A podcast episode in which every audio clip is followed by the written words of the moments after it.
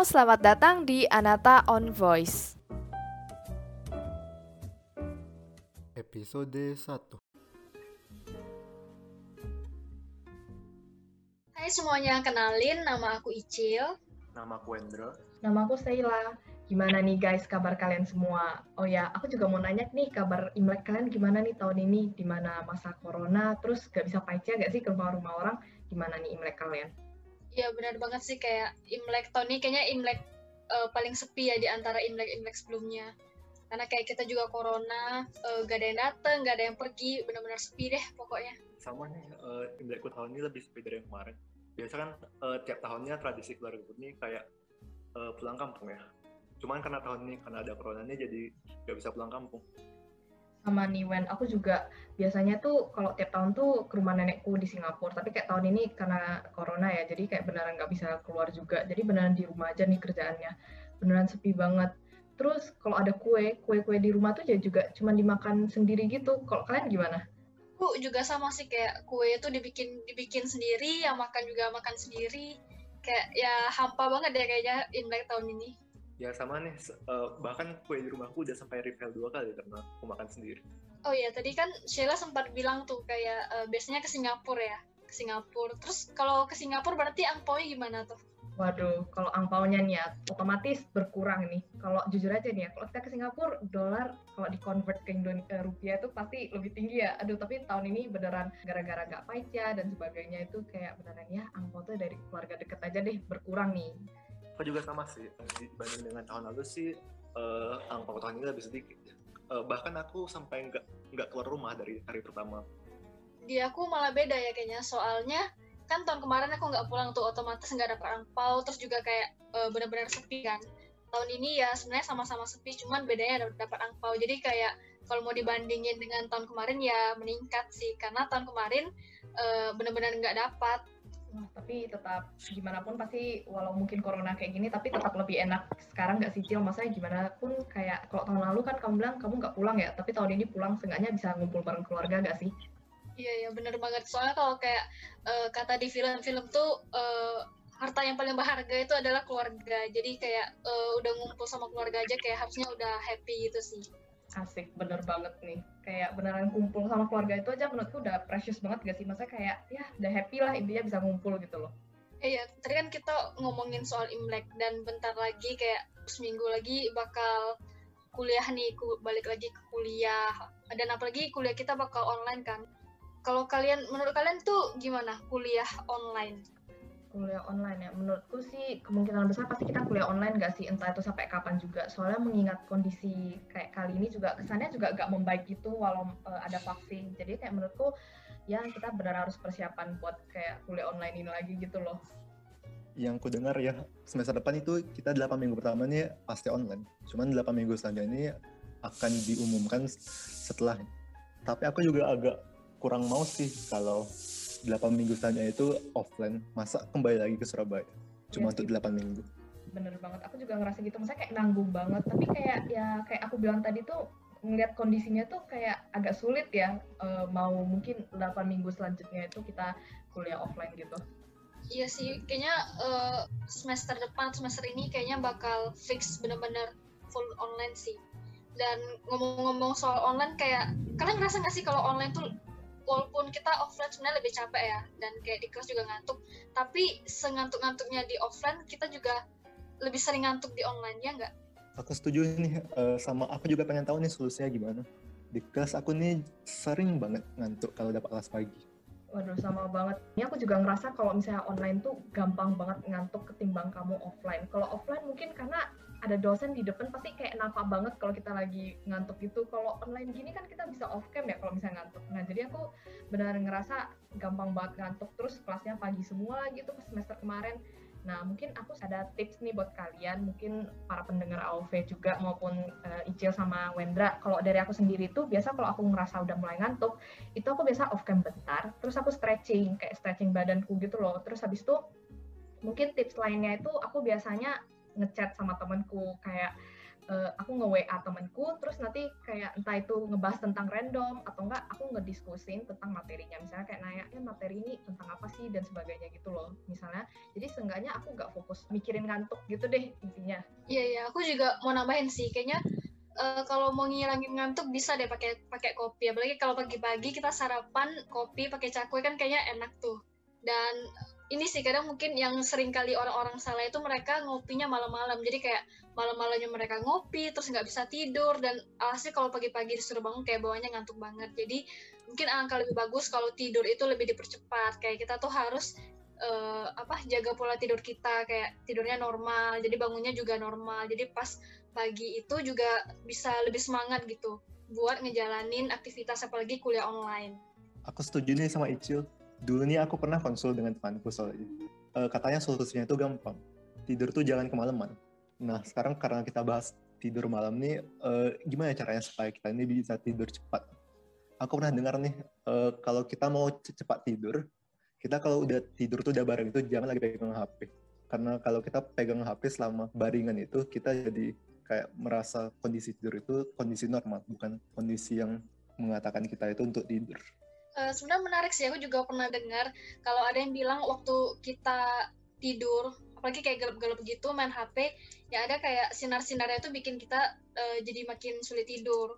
Terus kalau misal tadi sempat bahas ini juga ya kayak gimana caranya supaya bisa cepat tidur.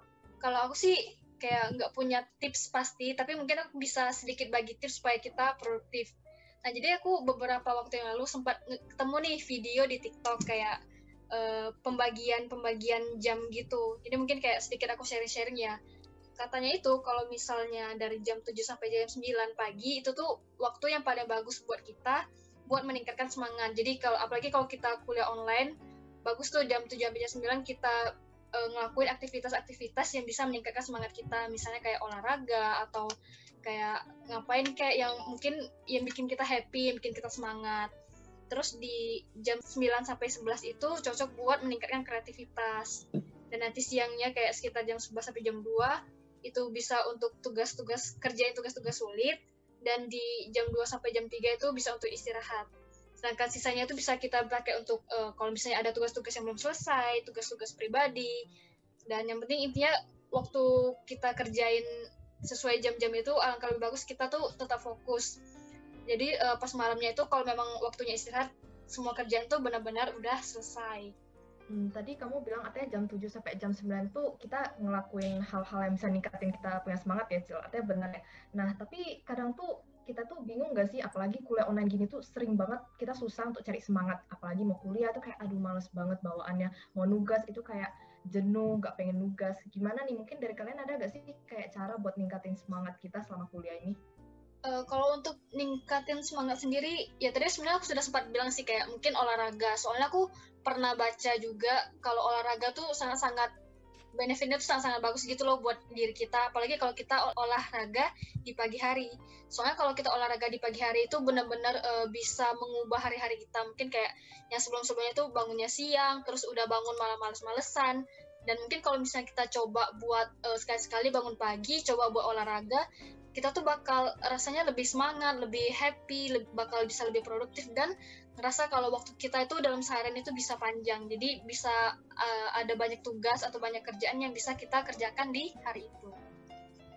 Ya, kalau dari aku sih uh, misalnya kita tiba-tiba jadi kurang semangat selama di tengah kelas, mungkin kita bisa off cam aja bentar, nyembel dikit kayak uh, main HP dikit uh, untuk hilangin jenuh.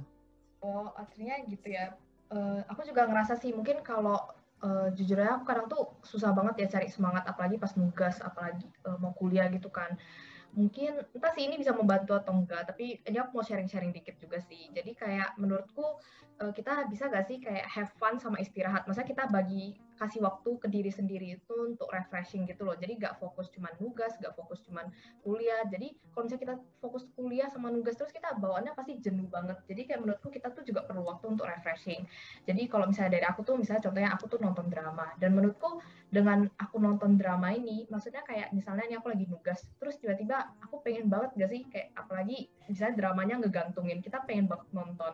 Nah menurutku kayak drama ini malah jadi motivasi aku tuh buat cepet-cepet kerjain aku punya tugas gitu loh. Jadi aku ngerasa hobi kita itu juga bisa kita jadiin sebagai motivasi maupun semangat kita selama kuliah gitu loh. Iya ya benar banget. Mungkin ini sih aku sedikit mau nambahin. Kan uh, kadang kalau ada tuh tipe-tipe orang kalau bisa sudah nonton tuh kayak kayaknya pengen lanjut-lanjut aja gitu sampai habis. Terus kayak ujung-ujungnya yang harusnya kita uh, ada nugas jam segini malah kayak kita cancel gitu kan karena kasih kan nonton. Nah mungkin sedikit tips nih uh, buat uh, para pendengar AUV kalau misalnya uh, kita mau nonton tuh dan kita takut kalau bisa mengganggu produktivitas kita pada hari itu mungkin bisa dicoba kalau kita nontonnya itu di waktu istirahat. Jadi kayak uh, misalnya makan siang nih makan siang kan biasanya kita nggak ngapain itu bisa bisa banget sambil nonton. Jadi nonton itu nggak ngeganggu waktu kita untuk produktif Wah boleh banget nih. Kamu bilang kayak gitu aku jadi keinget nih. Misalnya kayak ceceku dia tuh biasa pas sambil makan tuh dia dengerin uh, dia sambil nonton di YouTube tuh TEDx. Jadi kayak beneran TEDx tuh jadi gimana bilang ya sambil nonton itu dia juga bisa sambil dapat ilmu gitu loh maksudnya kayak dapat wawasan gitu sambil makan tapi juga kita bisa nambah wawasan malah kayak menurutku itu lumayan produktif gak sih jadinya ya iya iya bener banget sih apalagi kalau kayak nontonnya Tipeng gitu uh, bener-bener. Itu kayaknya produktif semuanya hari ya. Kayaknya dari jam kerja kerja jam belajar belajar waktu makan makan kayak waktu makan bahkan apa bisa nambah-nambah ilmu nambah-nambah pengetahuan. Kayak keren sih bisa gitu. Terus aku mau nanya deh ke kalian, uh, kalau misalnya kayak kuliah online tuh sering banget gak sih? Kayak susah fokus gitu, kayak mudah banget ke distract sama kayak suara-suara di rumah atau handphone atau jadi kayak lingkungan sekitar tuh banyak banget yang bisa ngedistract kita. Kalau kalian sendiri gimana? Uh, kalau aku tuh juga ngerasa susah banget fokus, apalagi pas nugas kan. Terus HP itu di samping, tiba-tiba bunyi. Itu kayak ada desakan untuk buka HP terus kayak ngeliat chat siapa sih yang ngechat aku dan sebagainya. Eh terus nanti udah buka, eh malah kelupaan kayak nggak nyadar udah buka gitu lama gitu loh jadi menurutku beneran susah banget nih nah kita mau jaga fokus di dalam perkuliahan kayak gini aku sama nih juga pas kuliah ini aku susah banget fokus banyak kali gangguan di sekitarku ini untuk mengganggu fokus selama kelas uh, dari kalian ada solusi nggak ya uh, aku punya sih cuman kayaknya nih agak sulit gitu mau dilakuin. Sebenarnya bukan sulit buat ngelakuin tapi sulit di jadi uh, aku uh, pernah gitu kan nonton YouTube katanya meditasi itu sangat-sangat berguna gitu loh buat meningkatkan fokus kita. Nah aku sendiri tuh pengen banget kayak karena jujur aku ngerasa ini sih waktu mau belajar mau ngerjain tugas tuh susah fokus kayak uh, pikirannya tuh ke mana-mana gitu. Dan aku pengen nyoba buat uh, meningkatkan tingkat fokus gitu. Dan mau sebenarnya pengen coba meditasi cuman agak susah gitu ya uh, dapatin munculin tekadnya atau ngumpulin niatnya. Mungkin dari kalian ada nggak sih kayak tips yang lain? Mungkin ya bisa yang bisa aku lakuin lah selain meditasi gitu Wah, sama nih. Aku juga sempat pernah lihat sih kalau meditasi itu bisa ningkatin apalagi konsentrasi seseorang juga ya. Katanya meditasi 10 menit itu juga udah cukup. Tapi betul banget kayak tekadnya tuh susah dan cari waktunya juga susah kan ya. Tapi mungkin dari aku ini ada tips lain ya. Mungkin kalau memang kalian nggak sempat meditasi atau kayak mana, ini lebih ke aku sih ya. Misalnya kalian kalian lagi kuliah online, misalnya lagi nge-zoom atau kayak mana gitu. Nah, aku tuh suka buat catatan materi gitu loh. Jadinya gimana pun gara-gara aku mau nyatat, harus fokus dengerin apa yang dosennya ngomongin gitu. Nah, jadi otomatis dengan aku nyatat ini, aku jadi bisa lebih fokus gitu. Aku nggak ke distract misalnya kayak ada uh, eh, HP kubunya atau sebagainya itu kayak ya udah nanti gitu loh. Aku harus dengerin dulu dosenku ngomong apa biar aku bisa buat catatannya. Nah, terus juga menurutku dengan kita buat catatan itu, itu tuh uh, buat kita lebih mudah ingat, terus juga lebih mudah memahami materinya gak sih? Terus juga sambil nyata kan kita bisa tahu, oh ternyata bagian ini aku nggak ngerti. Terus jadi kita bisa nanyain ke dosen. Kalau dari aku sih begitu aku juga ada nih tips sedikit supaya kita tak fokus sama kuliah. Aku pernah dengar dari kawanku. Jadi selama kita kelas nih, usahakan itu kita on cam sama kuliah. Supaya pemikiran bahwa kita itu boleh AFK karena gak ada yang lihat itu nggak nggak sempat terpintas di pikiran kita. Iya sih benar, aku juga kayak ngerasa on cam itu sebenarnya membantu kita buat fokus karena kayak kita udah on cam nggak mungkin kan kayak kita mau ngelakuin hal-hal yang lain. Jadi kayak kita tuh terpaksa atau dipaksa untuk uh, tetap fokus. Dan aku mau nanya ini sih uh, nanya ke Sheila. Tadi kan sempat bilang kalau tetap bikin catatan ya. Nah kalau kayak online gini biasanya kamu nyatat itu tetap di kertas atau kayak nyatatnya di uh, di Word atau di OneNote atau gimana? Eh, kalau gitu aku pasti manfaatinnya karena online gini aku manfaatinnya juga sekalian gitu loh pakai laptop. Jadi setengah itu aku zoom setengah layar itu aku buat buka word. Jadi kadang tuh aku screenshot. Terus kan kadang screenshot kan kita juga gak bisa tandain kali ya. Jadi masa kayak kadang tuh dari misalnya materi yang dikasih dosen kan gak tentu apa yang diomongin tuh persis sama kayak di PPT yang dikasihkan jadi mau nggak mau misalnya dosennya ada ngomongin apa itu aku juga uh, buat kayak catatannya gitu di Word. Jadi aku juga ketik gitu. Tapi sebenarnya juga kadang kalau misalnya aku lagi niat nih ya, aku juga bisa catat gitu loh. Soalnya aku juga suka hias-hias. Misalnya kita udah habis catat, terus kita hias-hias catatannya. Itu terus pas nanti kita mau baca ulang tuh kayak ngerasa seneng aja gak sih ngeliatinnya kayak catatannya rapi, terus kayak ada hiasan-hiasannya gitu, kayak lebih semangat aja gitu loh mau ngebacanya. Aku juga ada cara yang mirip sih. Uh, kalau misalnya kita kurang fokus kan, uh, misalnya uh, kita udah malas nonton kelas nih. Kita, kita nih bisa rekam nih, bisa rekam kelasnya, tapi jangan pakai fitur dari Zoom-nya karena nampak uh, tombol recording. Kita kalian coba aja pakai aplikasi eksternal yang bisa record layar.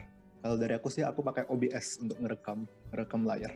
Jadi kalau udah udah malas lihat kelas, tinggal rekam off cam keluar. Kalau mau nonton lagi, tinggal dinonton uh, setelah kelas itu. Ya sih sebenarnya ide yang bagus juga, cuman kemarin-kemarin itu aku sempat kayak nggak tahu kan gimana cara record tapi yang dari eksternal gitu terus kayak uh, kemarin-kemarin kayak baru sempat tahu kalau sebenarnya dari laptop itu punya kayak fitur bawaan gitu bisa nge-record. Jadi kayaknya uh, bakal aku coba sih buat fitur record itu.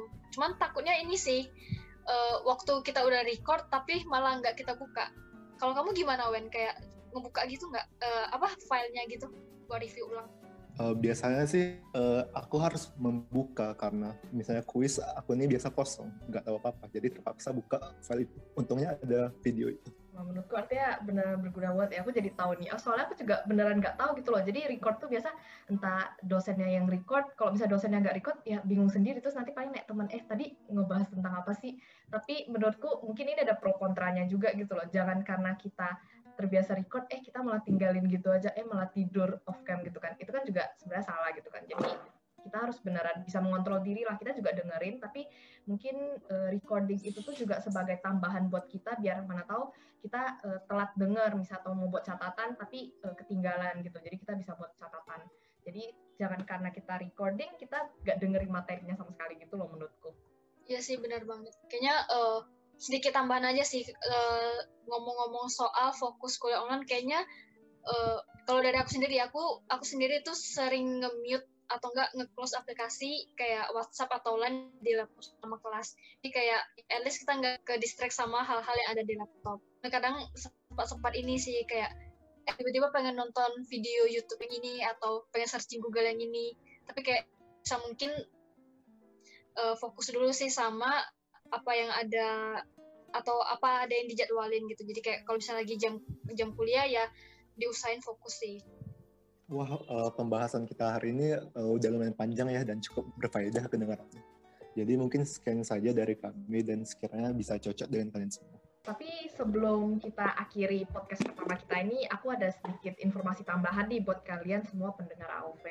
Nah, kan ini bentar lagi udah mau kuliah. Nah, jadi kita udah kumpulin beberapa link website mungkin yang bisa berguna buat kalian ke depannya pas perkuliahan.